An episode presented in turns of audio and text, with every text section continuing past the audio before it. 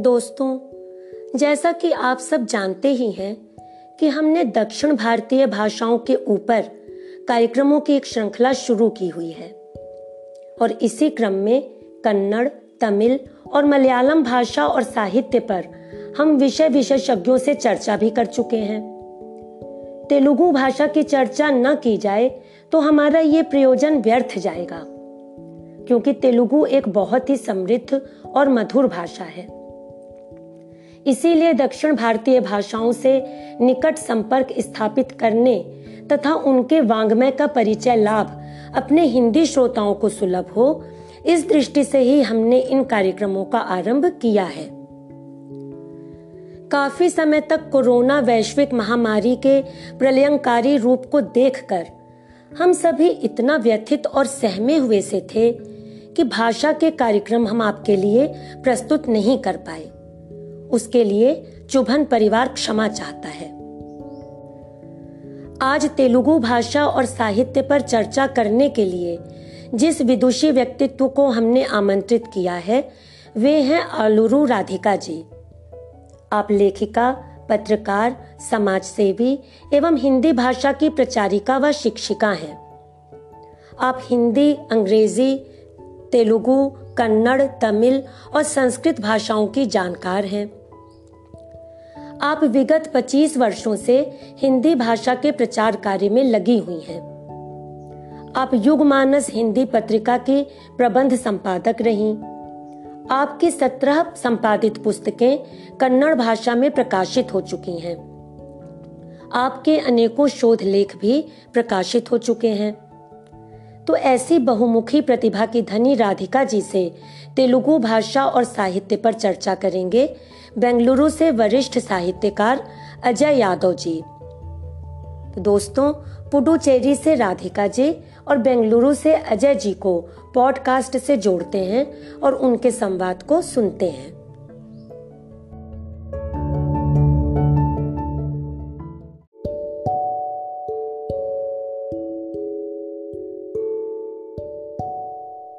राधिका जी नमस्कार। नमस्कार सर। आपका चुभन पर स्वागत है। धन्यवाद सर। जैसा कि आपको ज्ञात होगा कि हमने दक्षिण भारतीय भाषाओं की श्रृंखला पर कार्यक्रम किए हैं जिनसे हमारे उत्तर भारत के हमारे श्रोता दक्षिण भारत की भाषाओं के साहित्य से रूबरू हो पाए। इसी क्रम में आज हम तेलुगु साहित्य पर चर्चा करेंगे। मुझे उम्मीद है कि आप तैयार हैं इस बात के लिए। जी जी सर। जी सर। अच्छा राधिका जी हर भाषा के उद्गम के लिए हर भाषा की शुरुआत के लिए हर भाषा के विकास के लिए साहित्य के लिए कोई ना कोई घटना या कोई ना कोई कारण अवश्य होता है। तो तेलुगु भाषा के लिए और तेलुगु साहित्य के उद्गम और विकास के लिए भी कोई ना कोई कारण तो रहा होगा। क्या आप बता पाएँगे कि तेलुगु भाषा कैसे शुरू हुई और तेलुगु साहित्य का उद्गम कब और कैसे हुआ? जी सर। तेलुगु भाषा भारत देश में बोली जाने वाली एक अधिकाधिक बोली जाने वाली एक द्रविड़ भाषा मानी जाती है। जी। तेलुगु भाषा कृष्णा गोदावरी नदी तट में बोलने वाले लोग वहाँ रहा करते थे तेलुगु भाषा बोलने वाले लोग। हम्म। कृष्णा गोदावरी नदी के आसपास में रहा करते थे। जी। जी। तेलुगु भाषा के लिए एक और नाम भी नाम भी सुनने में आ रहा है। आजकल कि वो आंध्र भाषा आजकल के बात छोड़ दीजिए मतलब पहले से भी आंध्र भाषा भी उसके लिए है। अच्छा लेकिन यह आंध्र भाषा नाम जो है हम्म। एक भाषा के द्वारा नहीं बल्कि एक जाति के आधार पर मतलब आंध्र जाति के आधार पर वह हम्म। नाम पड़ा है अच्छा यानी आंध्र जो है हम्म। उत्तर भारत से प्रवास में दक्षिण। भारत में आकर आकर स्थित लोग हैं अच्छा। आंध्र तो, जाति में आंध्र जाति में कई प्रजातियाँ भी आती हैं। वैसे हम्म। यानादि मूल पुरुष मानते हैं वैसे। हम्म। तो यानादि का अर्थ होता है बेसिकली इधर उधर घूमते हुए प्रवास करते हुए जीवन चलाने वाले। बंजारे किस्म के तो लोग। उसमें प्रजा जी जी सर जी सर। तो उसमें कई प्रजातियाँ भी है उसके बारे में हम यहाँ छोड़ देंगे क्योंकि उसकी ज़रूरत हमें यहाँ नहीं है। हम्म। मानते हैं कि उनके द्वारा हम्म। उनके द्वारा आंध्र आंध्र भाषा आंध्र जाति के आधार पर आंध्र भाषा का नाम भी यहाँ पर आया है। अच्छा अच्छा। और ये लोग यहाँ आके स्थित हो गए। और यहाँ धीरे धीरे उनका शासन भी बढ़ता गया। उनका मतलब वे लोग शासन करने लग गए। और जब शासक बन जाते हैं तो राजभाषा के रूप में अपनी भाषा मतलब अपनी भाषा को लाने के लिए कोशिश करते हैं। वैसे उनकी भाषा तेलुगु नहीं थी। उनकी भाषा तो प्राकृत प्राकृत मिश्रित भाषा थी।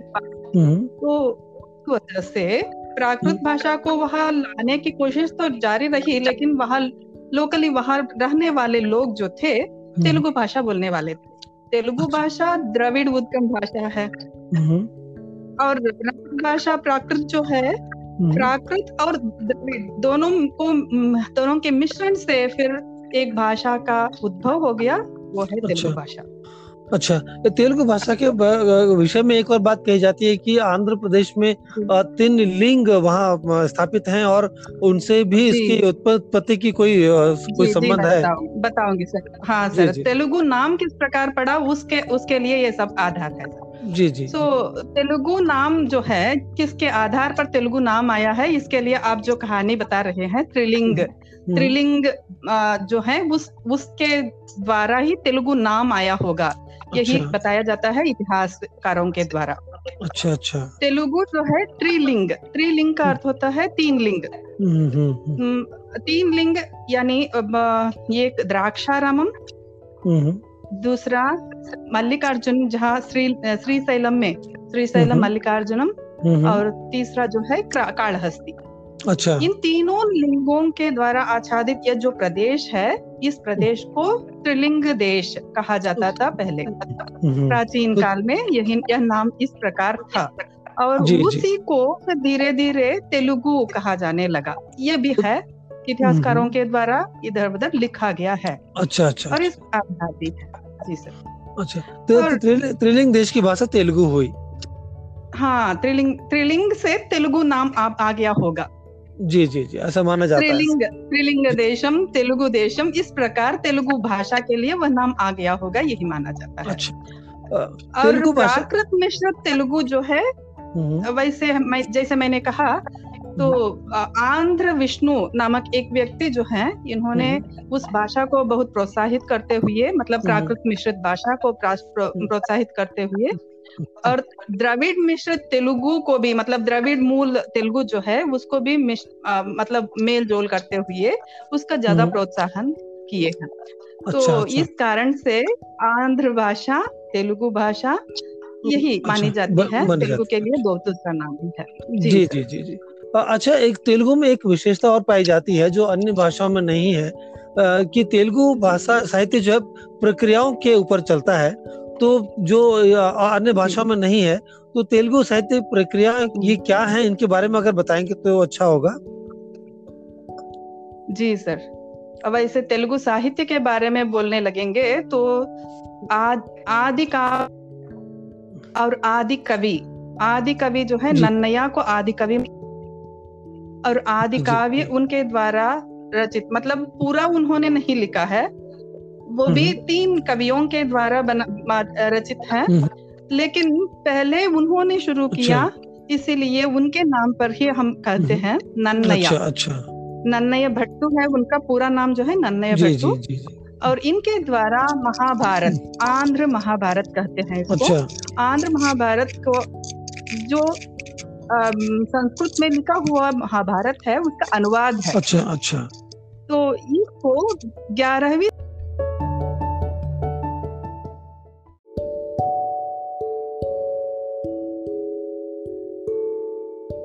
आपका तो पुनः स्वागत है। जी सर। हम यहीं से आगे बढ़ेंगे। जिस तरह से आपने बताया कि आदि आदि काल जो है वो पहला साहित्य ग्रंथ रहा है तेलुगु का। जी सर। जी जी। ये ये जो आदि काव्य है नन्नया नन्नय भट्टू इनका पूरा नाम है नन्नय भट्टू। नन्नया के द्वारा लिखित हम्म। है। इन्होंने पूरा तो नहीं लिखा है। ये जो है ये जो आदि काव्य है हम्म। संस्कृत लिखित महाभारत का अनुवाद है। अच्छा अच्छा अच्छा। जी सर। तो इसका इसका इसके ढाई पर्व ननया ने लिखा। तिक्कना दो पर्व लिखे हैं और अरण्य पर्व जो है इन दोनों से छुट गया था। मतलब इन दोनों ने इसको नहीं छुआ था। इसको अच्छा। यर्रा इन्होंने कंप्लीट किया। अच्छा एक्चुअली अच्छा। अरण्य पर्व जो है बीच में आने वाला पर्व है लेकिन तिक्कना इन, इन्होंने इसको नहीं छुआ और इसको अच्छा, अच्छा। यर्रा ने कंप्लीट किया। अच्छा। पहला ग्रंथ बना तेलुगु कवियों के द्वारा यह आदि काव्य पूरा किया गया है और इस इस कारण से इसको कहते हैं इन तीन तीनों को कहते हैं कवित्रयम। कवित्रयम अच्छा अच्छा। कवित्रयम के द्वारा यह आदि काव्य पूरा किया गया है। अच्छा अच्छा ये बड़ा इंटरेस्टिंग मतलब दिलचस्पी वाला विषय है कि एक काव्य जो है तीन तीन कवियों द्वारा लिखा गया। जी सर जी सर और वो भी आदि काव्य माना जाता है और इसके लिए बहुत ही हम्म। महत्व है। और अच्छा। ग्यारहवीं सदी में इस काव्य की रचना हुई है।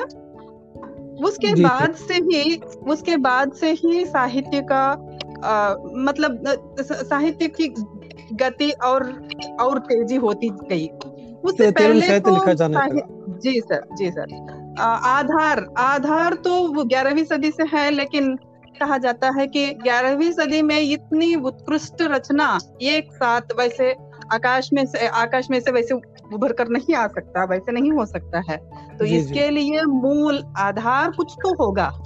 इसका अच्छा, अर्थ अच्छा। है कि ग्यारहवीं सदी से पहले भी सारस्वत होता है हो सकता है हम्म। लेकिन उसके लिए आधार हमें नहीं प्राप्त है।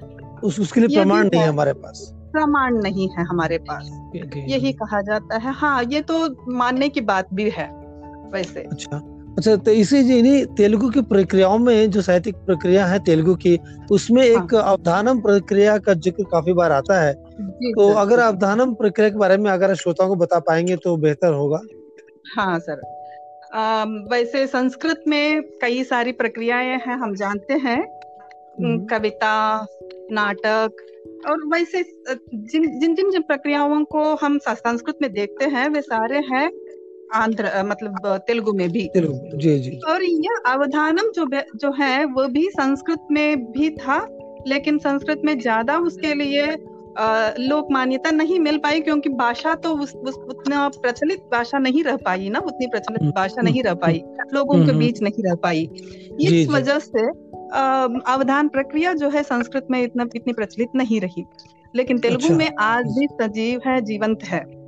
आज भी अच्छा। अवधान प्रक्रियाएँ इधर उधर हम मंच पे देखते हैं। और अच्छा। अवधान जो होता है अवधानम अवधान। अवधान का अर्थ होता है धारण कर लेना। धारण कर लेना अच्छा। यानी याद रखना मेमोराइज अच्छा, करना अच्छा, अच्छा। तो, तो ये, ये याद ये, करके बोलने की प्रक्रिया को अवधानम प्रक्रिया प्रक्रिया हाँ मतलब नाम तो उससे आया है नाम तो उसके हम्म। आधार पर आया है इस प्रक्रिया हम्म। में बहुत सारे अंश हैं जिसको पूरा करना एक कवि के लिए एक चुनौती ही माना जाता है क्योंकि हम्म। इसमें जो पृच्छक पृच्छक मतलब संस्कृत में कहा जाता है पूछने वाला अच्छा मतलब अच्छा। हाँ कई सारे कवि लोग बैठे हुए रहते हैं मंच पर एक एक हम्म। अंश के लिए एक एक कवि मतलब अपना कार्य निर्वहन करते रहते हैं। हम्म, तो ये सारे पृच्छक माने जाते हैं। इन सब तो के द्वारा कई ऐसे अंश मतलब जैसे धारण निषिद्धाक्षरी निर्दिष्टाक्षरी दत्तपदी समस्या पूर्णम वर्णना और कई सारे जैसे कि छंदो भाषण पुराण हम्म, पठनम हम्म। जैसे कि पुराण के बारे में बोलना पड़ता है व्यस्ताक्षरी हम्म, ये सब मतलब निर्दिष्ट अक्षर में जो है निर्दिष्ट अक्षर दिया जाता है उस पर उनको आशु कविता बोलनी पड़ती है। दत्तपदी जो है ये एक एक एक वाक्य को दिया जाता है और उस वाक्य को कौन सी पंक्ति में उनको रखना चाहिए ये भी बताया जाता है। उनको हम्म, वहीं पर हम्म। रख के उस उस कविता को सुनानी होती है। और तो काफ़ी, काफ़ी मुश्किल प्रक्रिया होती है। जी सर। के समस्याओं को एक साथ उनको सुलझना पड़ता है। अच्छा, एक अच्छा। साथ उनको धारण करके सुलझना पड़ता है। ये हम्म, जैसे कि एक मिनी कंप्यूटर जैसे उनको काम करना पड़ता है। अच्छा। कंप्यूटर तो जिस प्रकार हम चार पाँच विषयों को एक साथ दे फिर भी वो फिर धारण करके फिर हमें रिपीट कर देती है। मतलब हम्म। काम कंप्लीट करके सुना उसी प्रकार उनको काम करना होता है। तो एक तरह से अवधानम में प्रश्नोत्तर की प्रक्रिया होती है जी सर प्रश्नोत्तर की अच्छा। प्रक्रिया। होती है और अच्छा। अंत में जो है इन हम्म। सब चीज़ों को उनको दोहराना पड़ता है और वो भी अच्छा। जिस जिस क्रम में वे उन्होंने पूछा है उसी क्रम में उनको फिर से बताना पड़ता है मान लीजिए कि मान लीजिए कि उन्होंने एक सौ से ज़्यादा प्रश्न किया हो तो उन सौ प्रश्नों को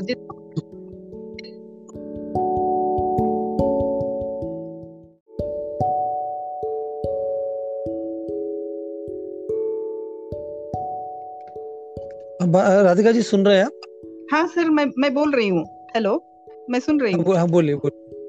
अच्छा आ, आपने आपने अवधानम के बारे में बताया और तेलुगु साहित्य में जैसे काफ़ी का, काफ़ी मशहूर काफ़ी प्रभावी संत कवि हुए हैं उनमें एक नाम आता है वेमना का।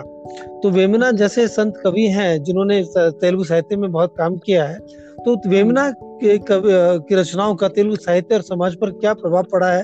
इसका इसके बारे में अगर श्रोताओं को बताएँगे तो बेहतर होगा क्योंकि वेमना का नाम बहुत बार लिया जाता है तेलुगु साहित्य में। जी सर जी सर मैं बताऊँगी। वेमना के नाम से एक और बात मुझे बोलना होगा शतक साहित्य। शतक साहित्य अच्छा। शतक सो हम शतक से हमें क्या मालूम होता है? सौ। सौ हाँ, जी जी। यही यही है यही अर्थ में लेना होता है। शतक पद्य हम्म। मतलब सौ पद्य सौ पद्यों को हम्म।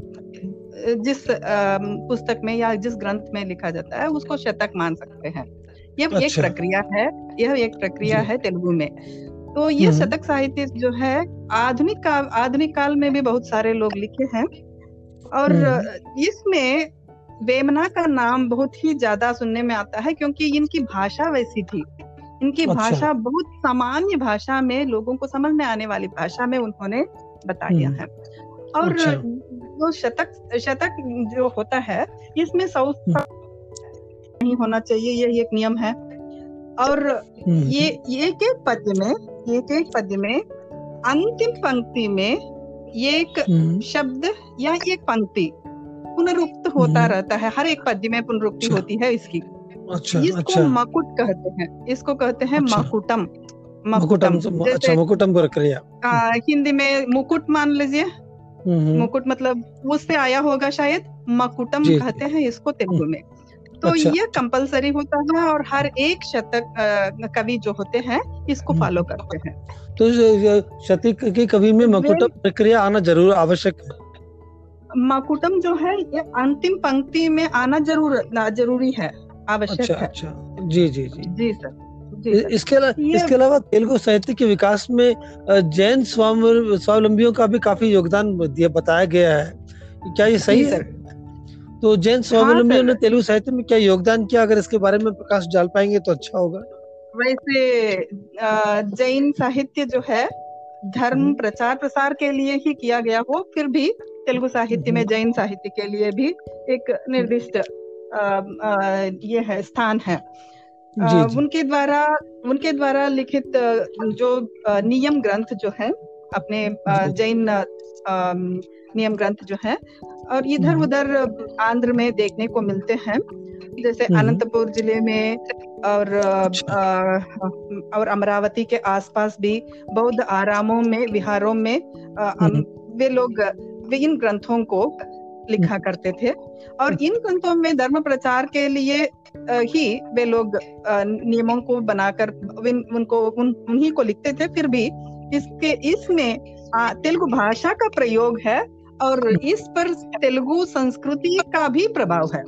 अच्छा तो इस अच्छा। कारण इस कारण से तेलुगु साहित्य में साहित्य साहित्य लोक में इसके लिए भी मान्यता दी जाती है। अच्छा ऐसा माना जाता है कि जैन अनुयायियों ने कन्नड़ में भी और मलयालम में भी काफ़ी साहित्य रचना की है।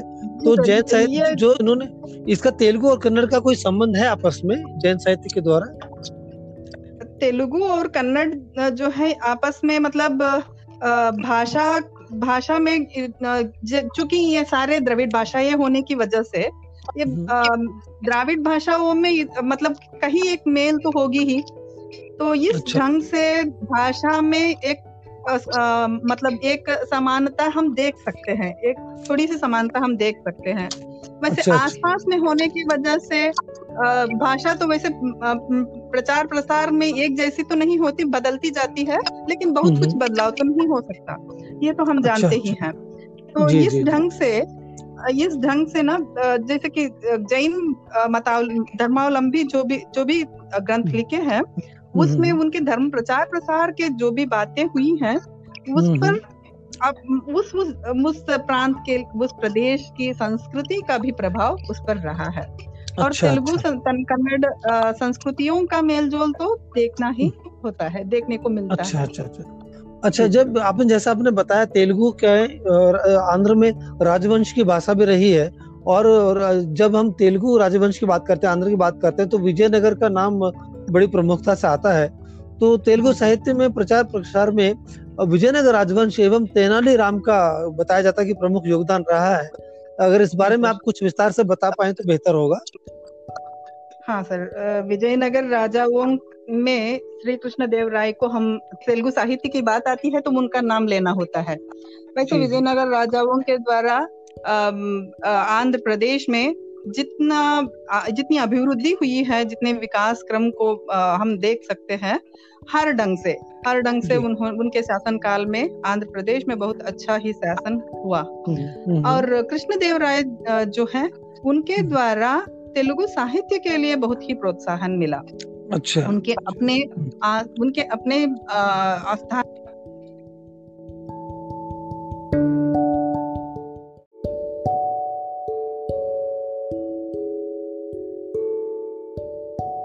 हाँ, राधिका जी आपने बताया कि जैसे तेलुगु राजवंशों की भाषा रही है और जब हम तेलुगु की बात करते हैं और राजवंश की बात करते हैं तो ऐसा सुनने में आता है कि विजयनगर राजवंश ने और तेनाली राम ने तेलुगु के प्रचार प्रसार में काफ़ी प्रमुख योगदान उन्होंने दिया है। इस बारे में अगर हमारे श्रोता को विस्तार से बता पाएँगे तो बेहतर होगा। सर आ, कहना हो तो विजयनगर साम्राज्य की बात आती है तो श्री कृष्ण देवराय का नाम मुझे लेना होता है जी श्री कृष्ण देवराय जो है हम्म। वैसे ही विजयनगर राजा लोग सब लोग आंध्र प्रदेश में विकास क्रम में विकास मतलब अभिवृद्धि के क्रम में देखा जाए तो उन्होंने बहुत ही अच्छा शासन किया है बहुत ही हम्म। अच्छा बहुत ही अच्छी अभिवृद्धि हुई है उनके शासन काल में जी जी विजयनगर राजाओं में श्री कृष्ण देव राय का नाम इसीलिए सुनने में आता है क्योंकि कृष्ण देव राय जो थे वे खुद कवि थे। उन्होंने अच्छा, अमुक्त अच्छा, माल्यदा अच्छा। नाम की एक बहुत बड़ा ग्रंथ लिखा है। और उन्होंने बहुत सारे कवियों को अपने स्थान में रखकर बहुत ही प्रोत्साहन दिए थे। उनमें से एक है तेनाली रामा इनका अच्छा, नाम अच्छा।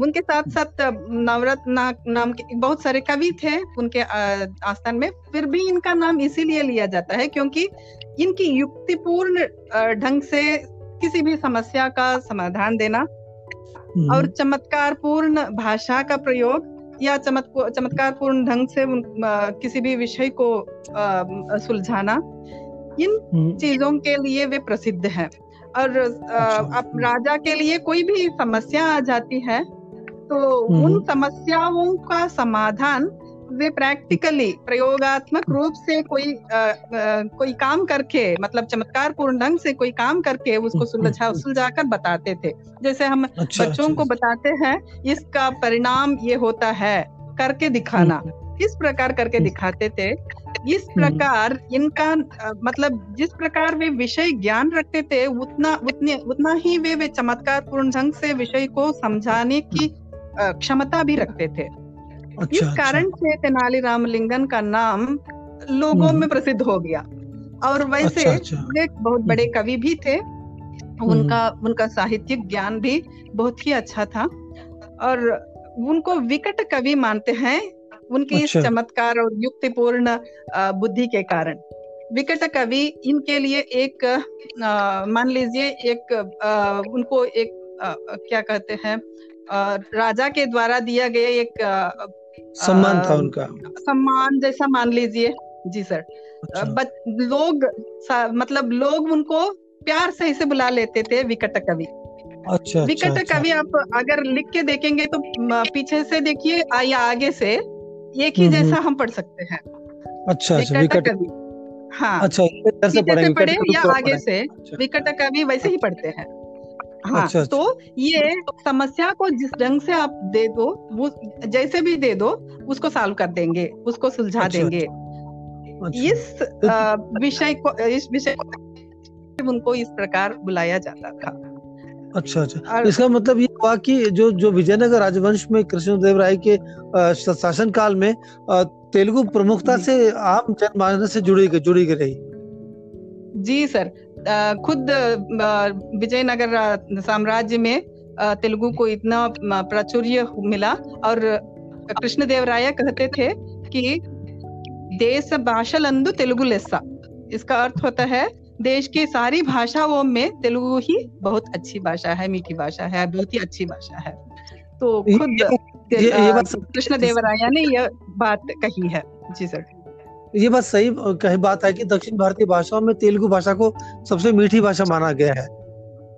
जी सर ये ये भी एक बात है कि तेलुगु का तेलुगु के नाम के पीछे जैसे कि वो तेने तेने मतलब शहद होती है सर। सो so, शहद जैसी मीठी भाषा है इसीलिए तेलुगु और उससे तेलुगु नाम आ पड़ा है। ये भी है एक आ, मतलब इतिहास में ये भी बात है तेलुगु नाम जी, के जी, पीछे। जी जी जी जी। अच्छा इतना सुनने में आया कि तेलुगु साहित्य का जो अन्य भाषाओं में प्रचुर मात्रा में इनका अनुवाद किया गया है और अन्य भाषाओं से भी तेलुगु भाषा में प्रचार काफ़ी अनुवाद किया गया है। तो आपके विचार से हाँ। तेलुगु किस तरह साहित्य तेलुगु साहित्य अन्य भाषाओं में अनुवादित हुआ है? अगर इस पर आप रोशनी डाल हाँ। पाएँगे बता पाएँगे तो बेहतर होगा जिससे लोगों को पता चले हमारे श्रोताओं को पता चले कि तेलुगु साहित्य की किस किस रूप में अन्य भाषाओं में उपलब्ध है। हाँ सर वैसे तेलुगु भाषा से अन्य भाषाओं में अनुवाद सारे द्रविड़ भाषाओं में मान सकते हैं अच्छा। वैसे कन्नड़ में बहुत सारे अनुवाद हुए हैं हम्म। लेकिन हिंदी में इतना नहीं देखने में देखने में आता है लेकिन अंग्रेज़ी में बहुत सारे अनुवाद हुए हैं अच्छा। विश्वनाथ सत्यनारायण का ये ये पड़गलू देख लीजिए या बहुत सारे हम्म। ऐसे ग्रंथ हैं महान ग्रंथ हैं जिनका अनुवाद हम हम्म। अंग्रेज़ी में देख सकते हैं शायद अच्छा। इसके पीछे कोई ऐसा कारण भी हो सकता है कि तेलुगु के लिए विश्व भर में एक मान्यता मिले इसके पीछे वो भी कारण हो सकता है। लेकिन वैसे अंग्रेज़ी में जितने अनुवाद हुए हैं उतने हिंदी में देखने में नहीं मिलते। जी बड़ा आश्चर्य की बात है कि तेलुगु का अनुवाद अंतरराष्ट्रीय स्तर पर किया गया लेकिन भारतीय राष्ट्रीय स्तर पर कम किया गया। हेलो।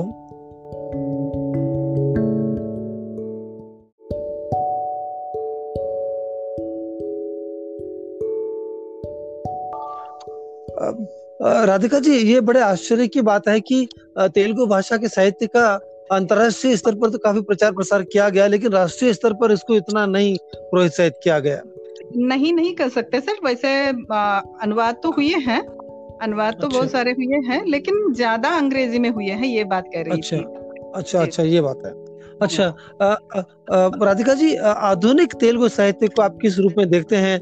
आज तेलुगु साहित्य किस स्तर पर है और आ, किस रूप में है? आपको आप इसे किस रूप में देखते हैं और आधुनिक साहित्यकारों के बारे में कुछ प्रकाश डाल पाए तो बेहतर होगा। हमारे श्रोता जान पाएँगे। जी सर।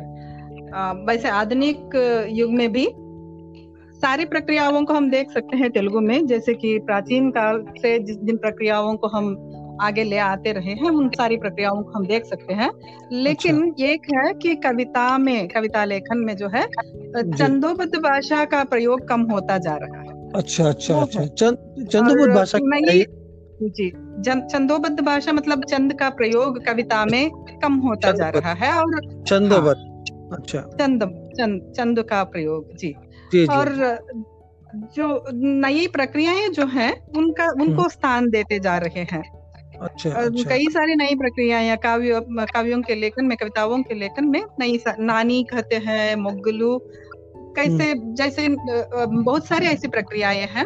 और जैसे कि हम हाइकू के बारे में बहुत सारे लोग सुनते रहते हैं इधर उधर हाइकू के बारे में। हाइकू प्रक्रिया भी हम तेलुगु में देख सकते हैं। हम्म। और नानी जो हम कह रहे हैं ये बहुत नई प्रक्रिया नई प्रक्रिया है। आचार्य। एम गोपी के द्वारा यह नानी प्रक्रिया को आगे ले आ, मतलब उन्होंने इसको पहले बनाया है और ये अच्छा। जो है चार पंक्तियों में लिखी जाती है और जैसे कि हम हाइकू में सत्रह वर्णों को लिमिट करना होता है सत्रह ही अक्षर होना चाहिए यह हम पढ़ते हैं तो इसमें बीस से पच्चीस शब्द होना चाहिए ये अच्छा। एक नियम है अच्छा, इस प्रकार अच्छा। कविता लिखी जाती है ये नानी हम्म। जो है नावी नीवी। नावी का अर्थ होता है मेरा और अच्छा। नीवी का अर्थ अर्थ होता है आपका।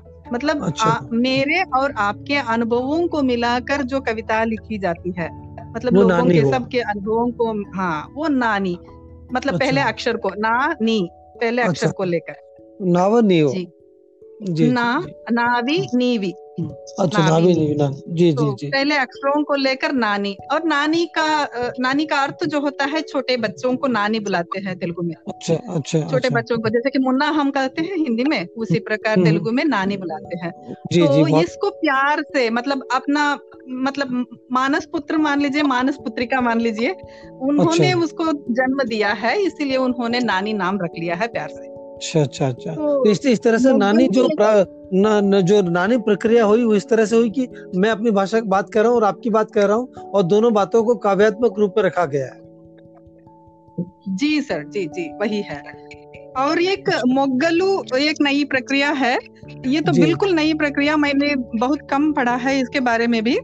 और ये हम्म। प्रक्रिया जो है भीमपल्ली श्रीकांत एक अध्यापक है प्रोफेशनली हम्म। और का श्री गणेश किया है। और इसमें तीन पंक्तियाँ होती हैं और उसमें एक पाँच पाँच शब्द एक एक पंक्ति में होना ज़रूरी है। तो इस अच्छा, प्रकार अच्छा। की एक प्रक्रिया है मोगलू। मोगलू का अर्थ होता है कलिया। अच्छा कलिया अच्छा। हिंदी में हम कलिया जी। जी जी जी। तो मतलब ये जैसे नानी नाम उन्होंने अपनी मानस पुत्रिका को दी है उसी हम्म। प्रकार मोगलू नाम इन्होंने रख लिया है। मतलब अच्छा, अपने अच्छा। मन से जो वो जिसका उद्भव हुआ है। अच्छा अच्छा अच्छा। इस प्रकार कई सारी नई प्रक्रियाएँ भी हो रही हैं हम्म। काव्य लेखन में। वैसे उपन्यास के नाम उपन्यास का नाम आ जाए तो बहुत सारे लोग एंडमुरी वीरेंद्र नाथ ले लीजिए और आप बहुत सारे लोगों को हम देख सकते हैं। उनका उनके बहुत सारे उपन्यास वैसे आ, सिनेमा में बना बनाए गए हैं। जैसे हम हिंदी में देख सकते हैं वैसे उपन्यासों का हम्म। फिर सिनेमा के रूप में चित्रित कर चलचित्र देख सकते हैं। जी जी चित्र रूप में देख सकते हैं। अच्छा अच्छा। हर एक प्रक्रिया नाटक भी है। हम्म। रंगमंच का तो बहुत ही वैल्यू दिया जाता है तेलुगु में। हम्म। तो वो भी है बल्लारे राघवा नाम तो बहुत सुनने में आता है अच्छा। प्राचीन काल से भी। हम्म। जी। और इन इनके नाम पर कई ऑडिटोरियम्स वगैरह भी हम देख सकते हैं। बल्लारी तो राघवा ये इसी इसी से संबंधित है? बल्लारी के पास जो राघवेंद्र देवस्थान है जो, जो हाँ, रंगमंच से संबंधित है सर। रंगमंच से संबंधित है। जी जी जी वे खुद नाटकों में हाँ पात्र लेते थे। हाँ जी। अच्छा अच्छा। अच्छा और वे इसके लिए प्रसिद्ध है कि वे आ, मतलब महिला पात्र पोषण अगर वे महिला पात्रधारी के रूप में हम जानते हैं कि पहले मतलब प्राचीन काल में तो वैसे स्त्री महिला लोग जो है हम्म। मंच पर नहीं आते थे हम्म। हाँ तो पुरुषों को महिला के रूप में वेश धारण करके फिर वहाँ पर जाना होता था अच्छा, जब अच्छा। बल्लारी राघवा एक महिला का रूप धारण कर लेते थे तो कोई पहचान नहीं पाते थे कि ये पुरुष हैं इस अच्छा। ढंग से वे दिखते थे तो इसके इससे मतलब जो भी पात्र वे लेते थे वे इतने ही अच्छे मत महिला ही महिला भी हो या पुरुष भी हो इतना अच्छा उनका रंगमंच पर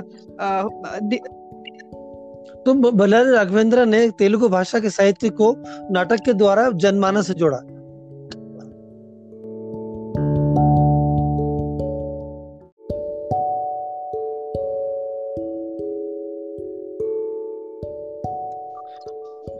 राधिका जी जैसे मैं समझ पाया हूँ कि जो बलर राघवेंद्र है उन्होंने साहित्य को नाटकीयता के ज़रिए से आम जनमानस से जोड़ा है इसको जी सर बल्लारी राघवा इनका नाम है बल्लारी राघवा अच्छा, अच्छा। इन्होंने हाँ इन्होंने ये बहुत ही ऐसे आदमी है कि ये जिन जो भी पात्र धारण कर लेते हैं उस पात्र में लीन हो जाते थे अच्छा, तो अच्छा। इस ढंग से वे हाँ इस ढंग से वे रंगमंच के द्वारा लोगों को इकट्ठा करने का प्रयास कहा जाता है आज़ादी के दौर में भी इन्होंने बहुत ही ऐसा कोशिश की कि रंगमंच के द्वारा लोगों को इकट्ठा करके आज़ादी के संग्राम में भाग लिए।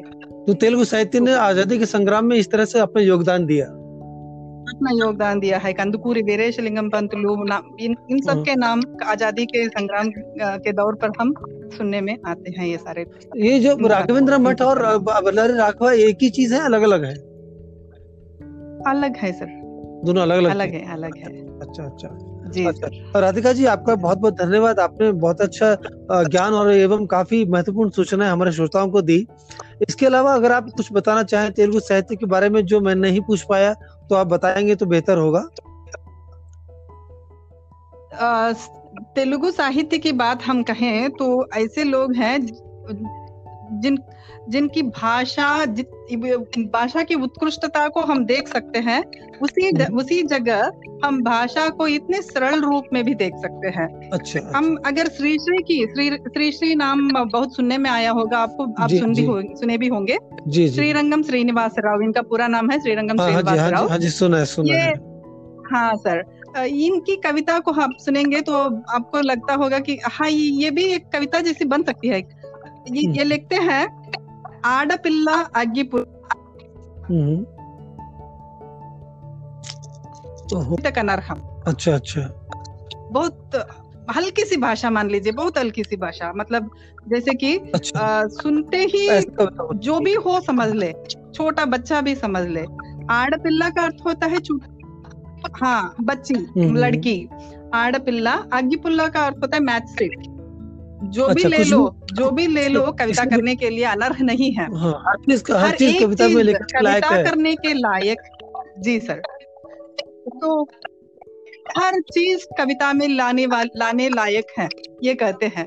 तो मतलब ऐसी छोटी छोटी बातों को भी वे कविता में ला पाए।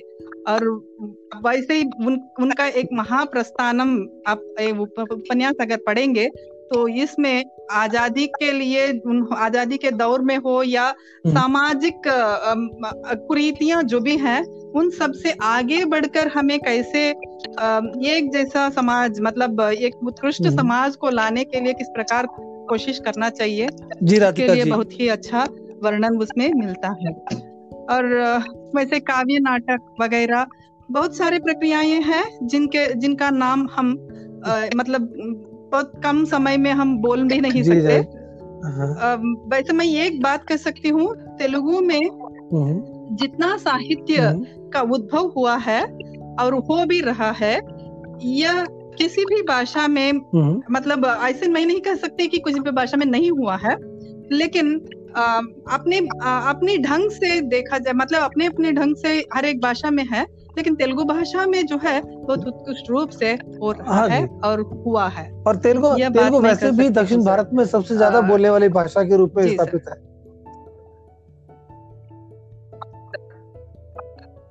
जी सर वैसे हाँ सर भारत में द्राविड भाषाओं में जी, बहुत सबसे ज़्यादा बोली जाने वाली भाषा के रूप में अच्छा बोलिए हाँ। बोलिए आप कुछ बोल रहे थे? और हाँ सर बस वही मैं कह रही थी कि भाषा की दृष्टि से भी मधुरता होने की वजह से ना लोग बहुत जल्दी जुड़ जाते हैं। हाँ। उस भाषा की मधुरता की वजह से बहुत जल्दी जुड़ जाते हैं। और वैसे हिंदी और द्राविड भाषाओं का मेल होने की वजह से जैसे जी, मैं जब जी, बोल रही थी कई सारे शब्दों को आप भी समझ पा रहे हैं। जब हम्म। चूँकि आप तेलुगु को नहीं जानते फिर भी आप समझ पा रहे हैं। तो इससे लोगों को इकट्ठा करने की शक्ति तेलुगु में भी है। आप अगर राजभाषा की बात लाएँगे तो यहाँ शायद यह बात सही नहीं है बोलने लायक नहीं बात नहीं है फिर भी मैं ला रही हूँ। राजभाषा के लिए जब बात हो रही थी तो तेलुगु भी अपना एक मतलब अपना नाम लेकर खड़ी हुई अच्छा, थी अच्छा। मतलब उसको हम्म। चुनौती देने के लिए हिंदी भाषा की चुनौती देने के लिए तेलुगु भी खड़ी थी। मतलब भाषा का नाम आया था तो तेलुगु भाषा पर भी विचार किया गया था। जी सर हाँ सर। हाँ सर अच्छा, हाँ सर अच्छा, उसका दूसरे स्थान पे तेलुगु को रखा अच्छा, गया था। आपका बहुत बहुत आभार। पे तेलुगु को रखा गया था जी। मतलब लोगों को बहुत जल्दी इकट्ठा करने की शक्ति हाँ, वै, वै, वैसे भी तेलुगु तेलुगु भाषा का जो क्षेत्रफल है वो उत्तर भारत और दक्षिण भारत को जोड़ने जैसा ही है। क्योंकि हम जब उत्तर से आते हैं तो पहले पहले तेलुगु भाषा आती है बाद में द्रविड़ की अन्य भाषा को जानना। जी। राधिका जी आपका बहुत बहुत धन्यवाद आपका बहुत बहुत आभार कि आपने तेलुगु भाषा के बारे में इतनी महत्वपूर्ण सूचना और अच्छी सूचना इतनी रोचक सूचनाएँ हमारे श्रोताओं को दी। आ, मुझे उम्मीद है कि हमारे श्रोताओं का इससे ज्ञानवर्धन अवश्य होगा। हम आपसे जुड़े रहेंगे आगे भी जुड़ेंगे और तेलुगु भाषा के बारे में और जानकारी आपसे लेने के लिए नए कार्यक्रम करने का आ, सोच सकते हैं। आ, आपका बहुत बहुत आभार एवं धन्यवाद।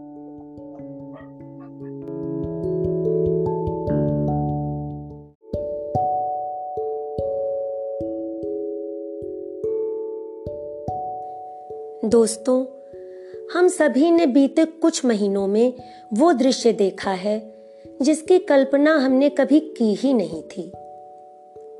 इन परिस्थितियों ने सभी को कहीं ना कहीं तोड़ा है, लेकिन कुछ लोग कोरोना वॉरियर बनकर हमारे सामने आए और उनसे हमें प्रेरणा मिली। चुभन पर इतने ज्ञानवर्धक और प्रेरणादायक कार्यक्रम प्रस्तुत करने वाले मेजर जनरल अमिल कुमार शोरी जी से आप सभी परिचित ही हैं और हम सब उनका बहुत सम्मान और उनसे बहुत प्यार करते हैं। वे कोरोना योद्धा के रूप में हमारे सामने आए हैं और बहुत जल्दी हमारे साथ अपने अनुभव साझा करेंगे। ये हमारा सौभाग्य होगा कि उनके प्रेरणादायक बातों को हम उन्हीं के द्वारा सुन सकेंगे। तो दोस्तों, हमारे अगले कार्यक्रम में जनरल साहब से मिलने का इंतज़ार करिए।